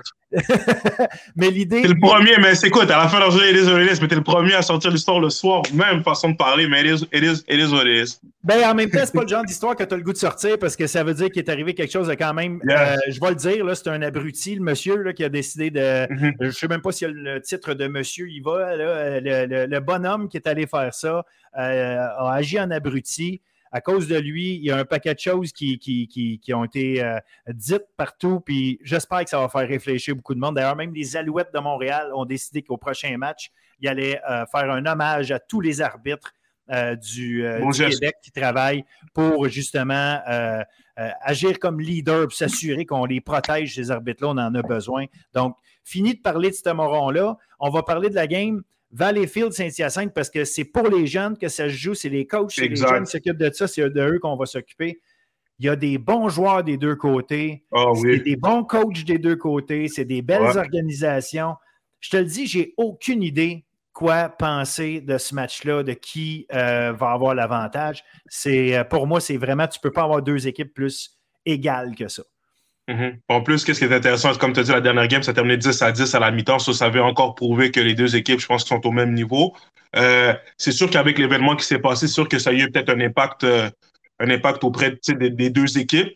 Euh, mais je pense que ils ont pris la semaine pour justement passer à travers cette histoire-là puis focuser sur les playoffs. Puis comme tu as dit, là, on est là pour les jeunes, pour les coachs. Il faut, qu'on puisse focuser sur eux. C'est aussi, si vous m'écoutez, guys, tu oublié qu'est-ce qui s'est passé la semaine dernière, puis qu'est-ce qui est le fun, c'est que vous allez pouvoir reprendre la game que vous n'avez pas fini la semaine dernière. Puis qu'est-ce qui est encore plus le fun, là, maintenant, c'est les playoffs, ça, ça va être un win or go home. je pense que ça rajoute un peu, un, un, plus gros hype aussi à la game. Euh, en espérant que les coachs des deux côtés vont venir préparer, puis les joueurs, je sais déjà qu'ils vont être préparés, ça, va être intéressant de voir ça, parce que c'est deux équipes vraiment euh, très intéressantes à voir, deux équipes qui ont très bien joué euh, durant la saison et tout. So, écoute, ça, ça va être une game vraiment à, regarder là, de, de, de, de très près. Puis ça va être une bataille parce que c'est deux équipes qui courent. Euh, d'un côté, à Saint-Hyacinthe, tu as le meilleur porteur de ballon de Division 2, euh, Xavier Roy, 921 verges cette année, 8,9 verges par course, 8 touchés. Euh, le seul qui a plus de touchés que lui, c'est Peter Andy Tipaldos de, de Montmorency qui en a 10, mais il y a 325 verges de course. Là, là on parle de 921 verges, mais celui qui est deuxième, c'est Davern Young de Valleyfield. Et celui qui est cinquième, c'est Simon Boudreau, le corps arrière, dans le fond, de, Valleyfield, qui, qui se trouve être le, cinquième porteur de ballon. Fait que Simon Boudreau, qui est un gars qui, oui, peut lancer son ballon, c'est un corps arrière, évidemment, mais c'est un gars qui est une menace par la course. Ce qui fait que mm-hmm. Euh, la bataille au niveau des lignes, être capable de contenir le jeu à l'intérieur, être capable de. Ça va être dur, ça va être tough. Puis les deux équipes ont des bonnes lignes solides. Euh, non, je pense qu'on va avoir du, beau football, mais du football tough. Ceux qui aiment regarder du, comment je peux dire, du old school football. Là? on, risque d'avoir ça. Là. Ça ne va pas être des, euh, des feux d'artifice de lancer des ballons mm-hmm. partout et de voir des gars. Ben, je ne te dis pas qu'il n'y en aura pas, mais ce n'est pas, c'est, pas l'approche des deux équipes, c'est sûr. Ça va être, regarde, c'est, qui le plus fort aujourd'hui? Là?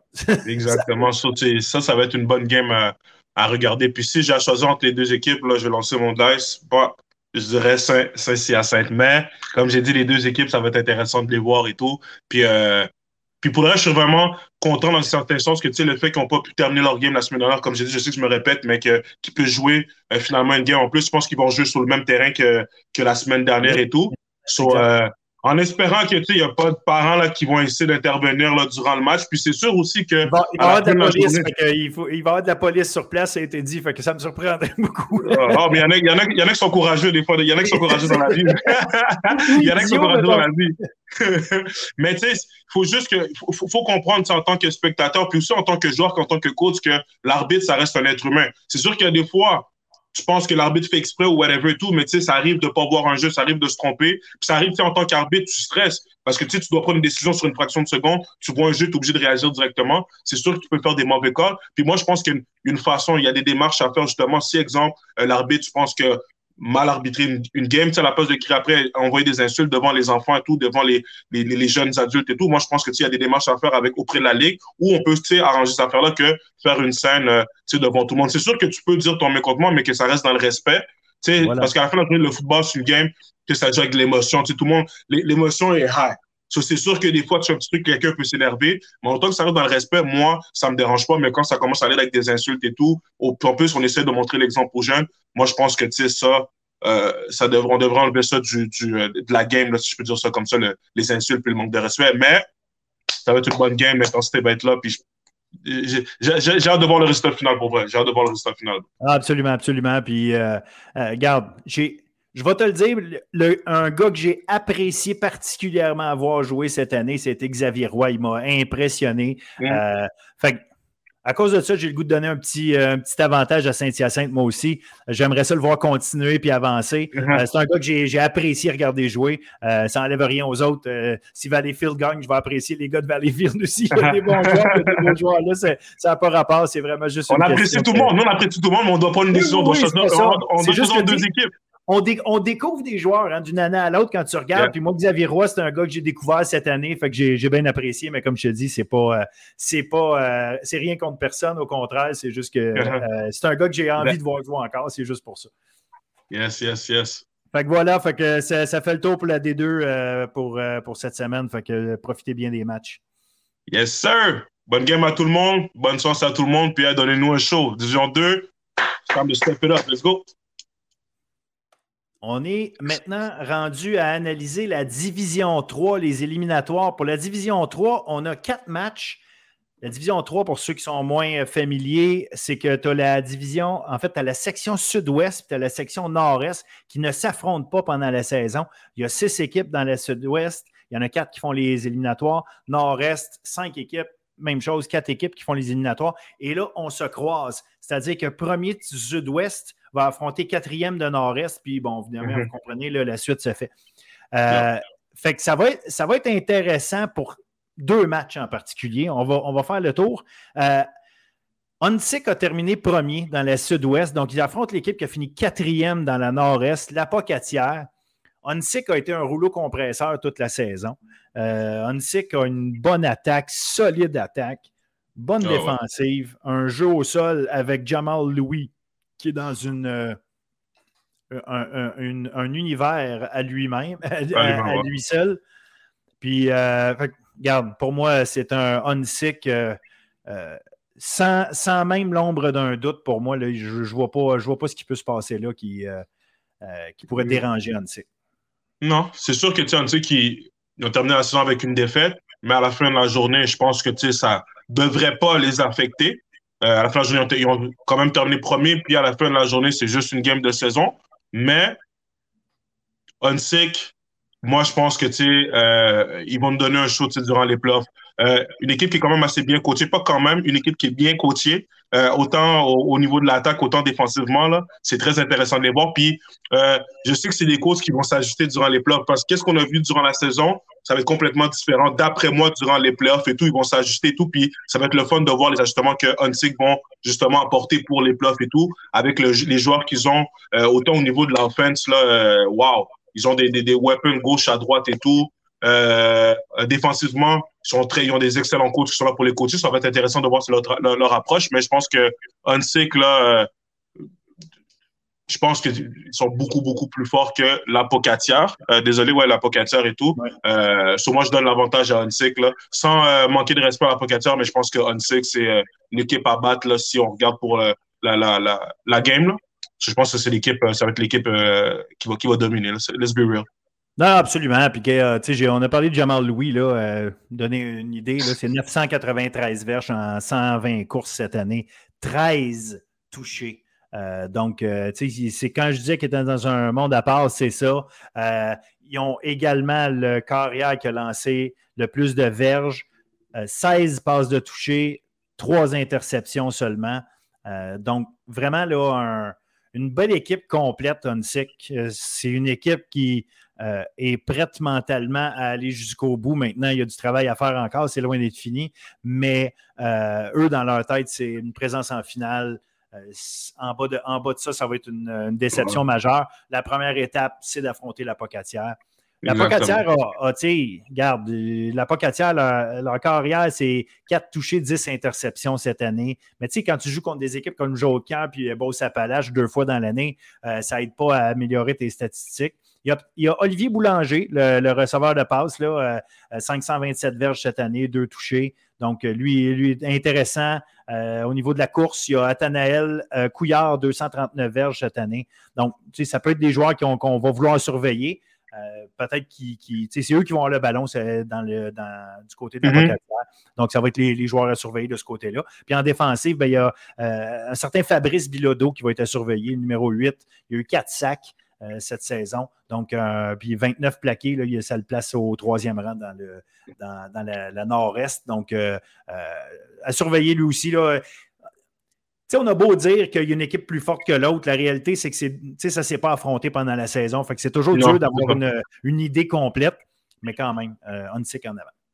C'est pour ça que je dis que dans les playoffs, les équipes vont. C'est ça qui est intéressant aussi avec l'écho, justement, tu as une équipe contre qui tu n'as jamais joué, puis sans playoff. les ajustements que tu vas faire, c'est quasiment, c'est un risque que tu, que, tu prends parce que tu connais pas comment l'autre équipe va réagir, et ainsi de suite et tout. So, tu vas découvrir ça pendant la game. C'est pour ça que ça va être intéressant. Mais euh, six, si je peux dire un petit truc pour voir qu'il fasse attention avec le ballon, par exemple, euh, même si Jérémy, là, connaît une très, très bonne saison, juste faire attention avec les turnovers, contrôler le ballon. C'est pas, moi, je pense que tu n'es pas obligé d'aller d'être trop agressif dans des games comme ça. Tu sais, le but, c'est de contrôler le ballon. Tu sais que tu es capable d'avancer, avancer tranquillement, pas vite, parce que tu es un receveur comme euh, Oriola, qui est là, Jamal, qui est là dans le backfield aussi, avec Arthur aussi comme backup, aussi, qui fait une très bonne job ici comme deuxième running back et tout. Ça, je pense qu'ils sont, ils vont être corrects. Juste, tu sais, pas se mettre trop de pression, puis juste suivre le game plan, puis aller étape par étape. Puis Jamal Lewis, ça va être important aussi qu'il protège le ballon et tout.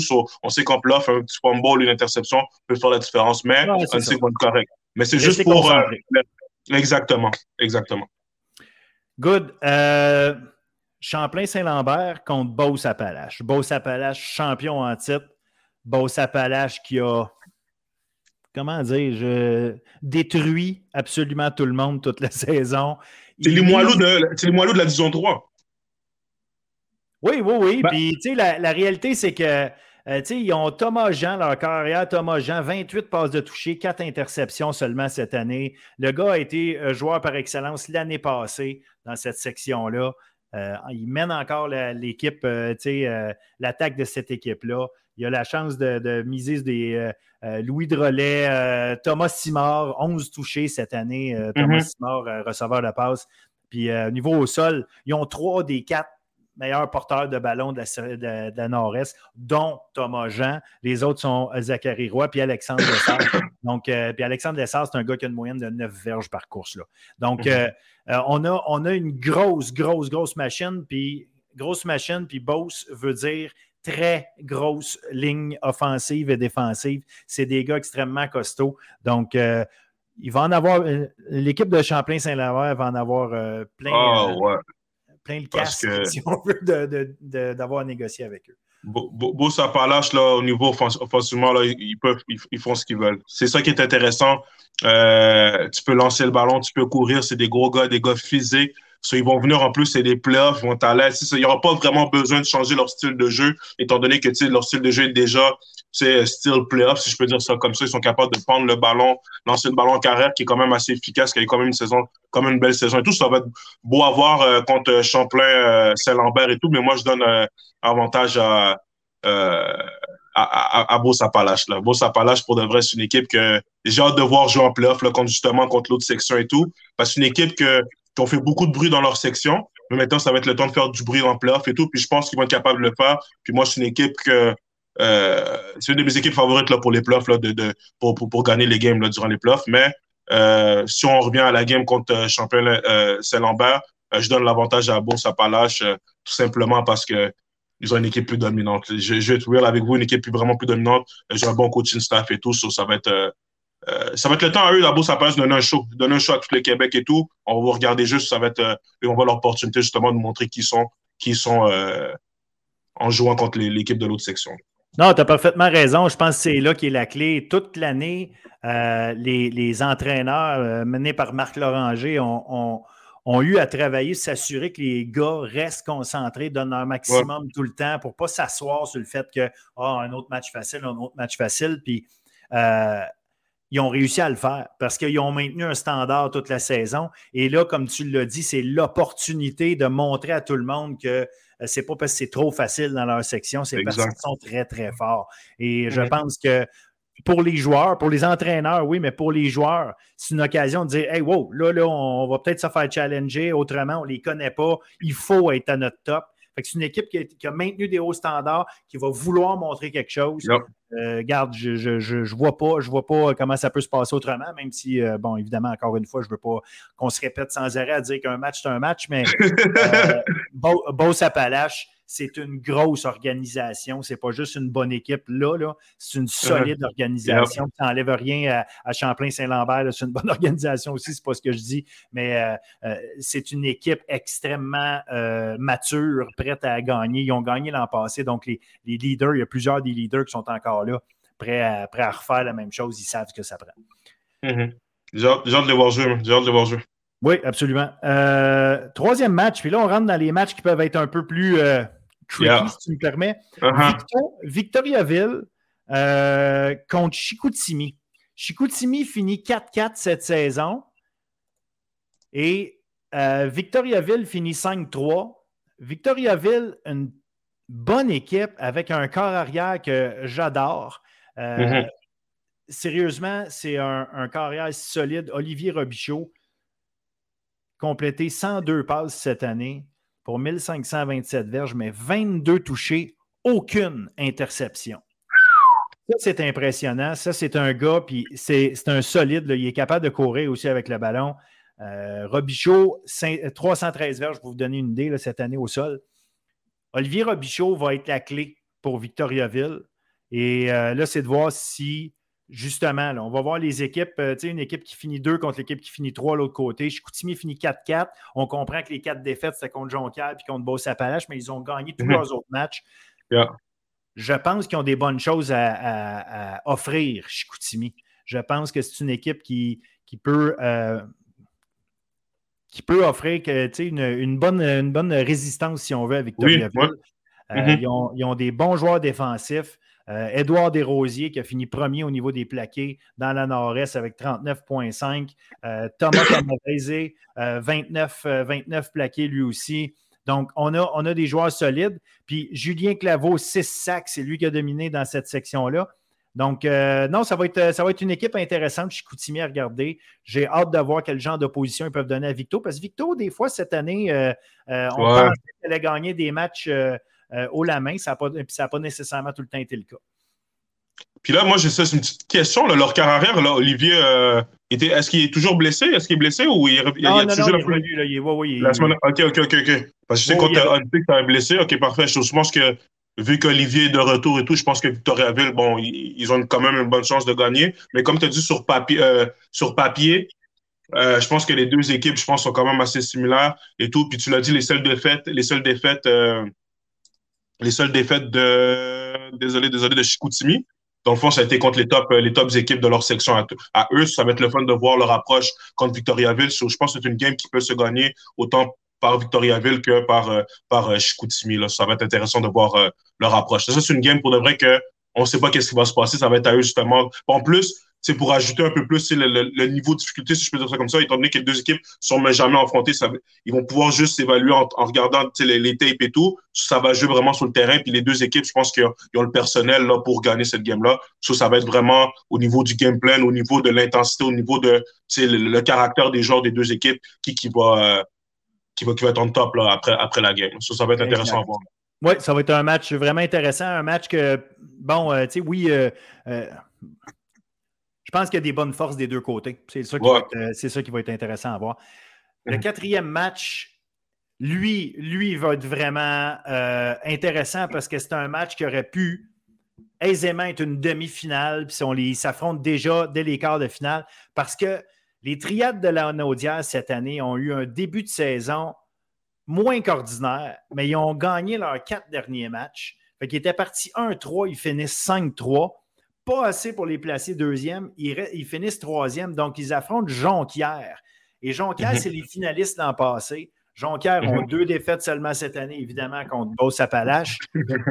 Mais Jonquière, c'est une équipe euh, robuste.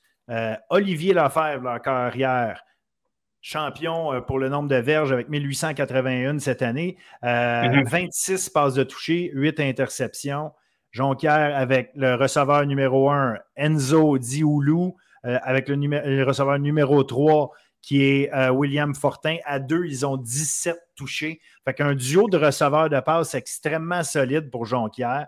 Un mhm. porteur de ballon en Samuel Paquet-Louis, extrêmement intéressant. 466 verges cette année, deuxième dans la section.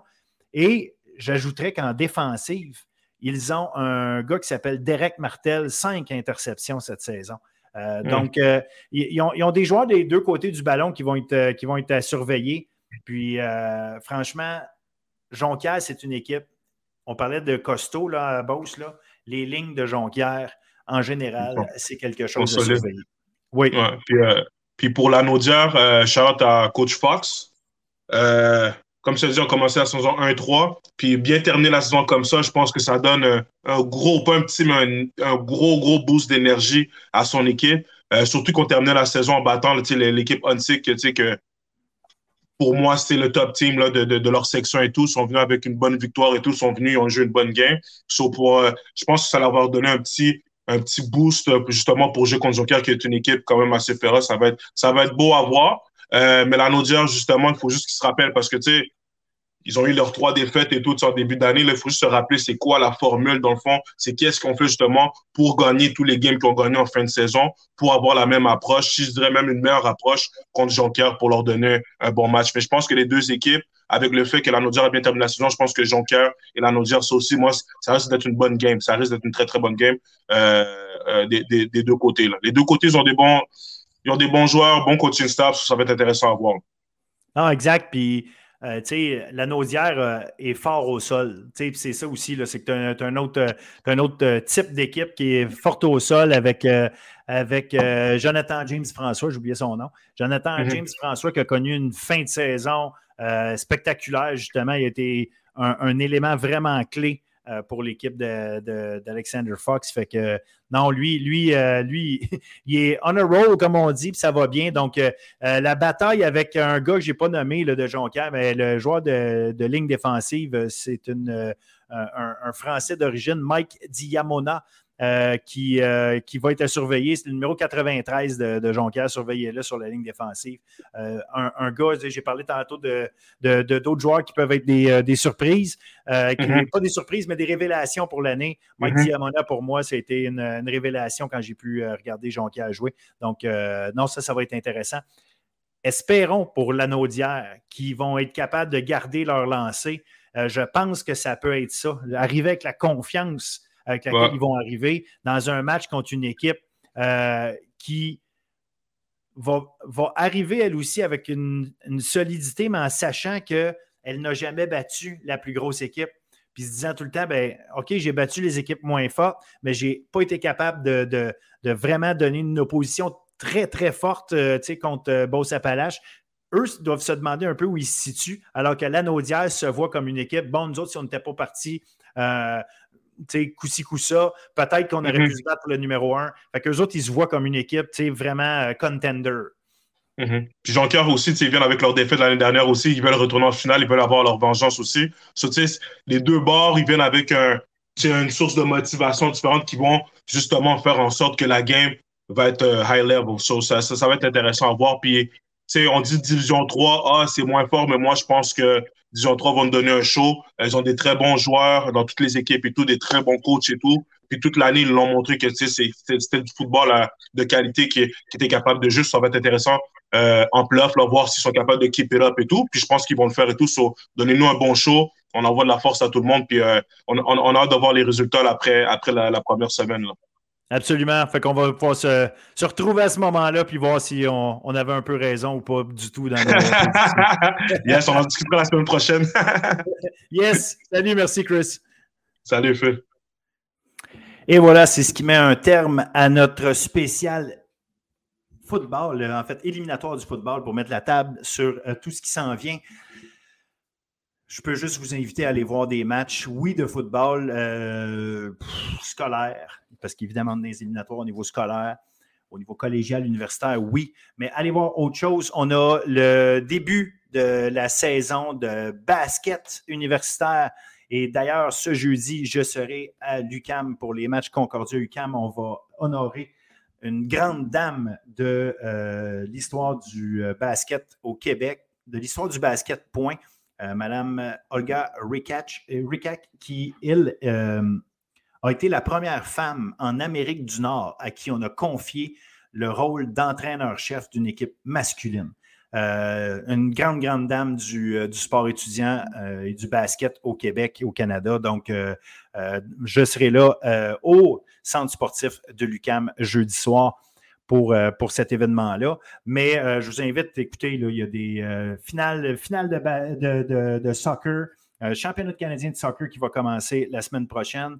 je reviens, c'est ça, finale de, soccer universitaire, voilà, c'est ce que je voulais dire. rugby, un rugby masculin. On a la finale également vendredi. allez voir un match de basket, de volleyball. Amusez-vous, amusez-vous. Il y a du sport en masse. Euh, faites le tour et surtout, euh, profitons du beau temps qu'on peut avoir encore dehors pour aller euh, encourager nos étudiants athlètes qui nous offrent chaque semaine du très beau.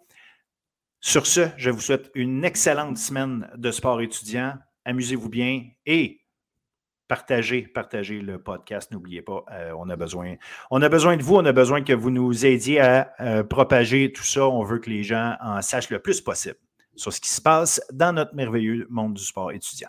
Salut tout le monde.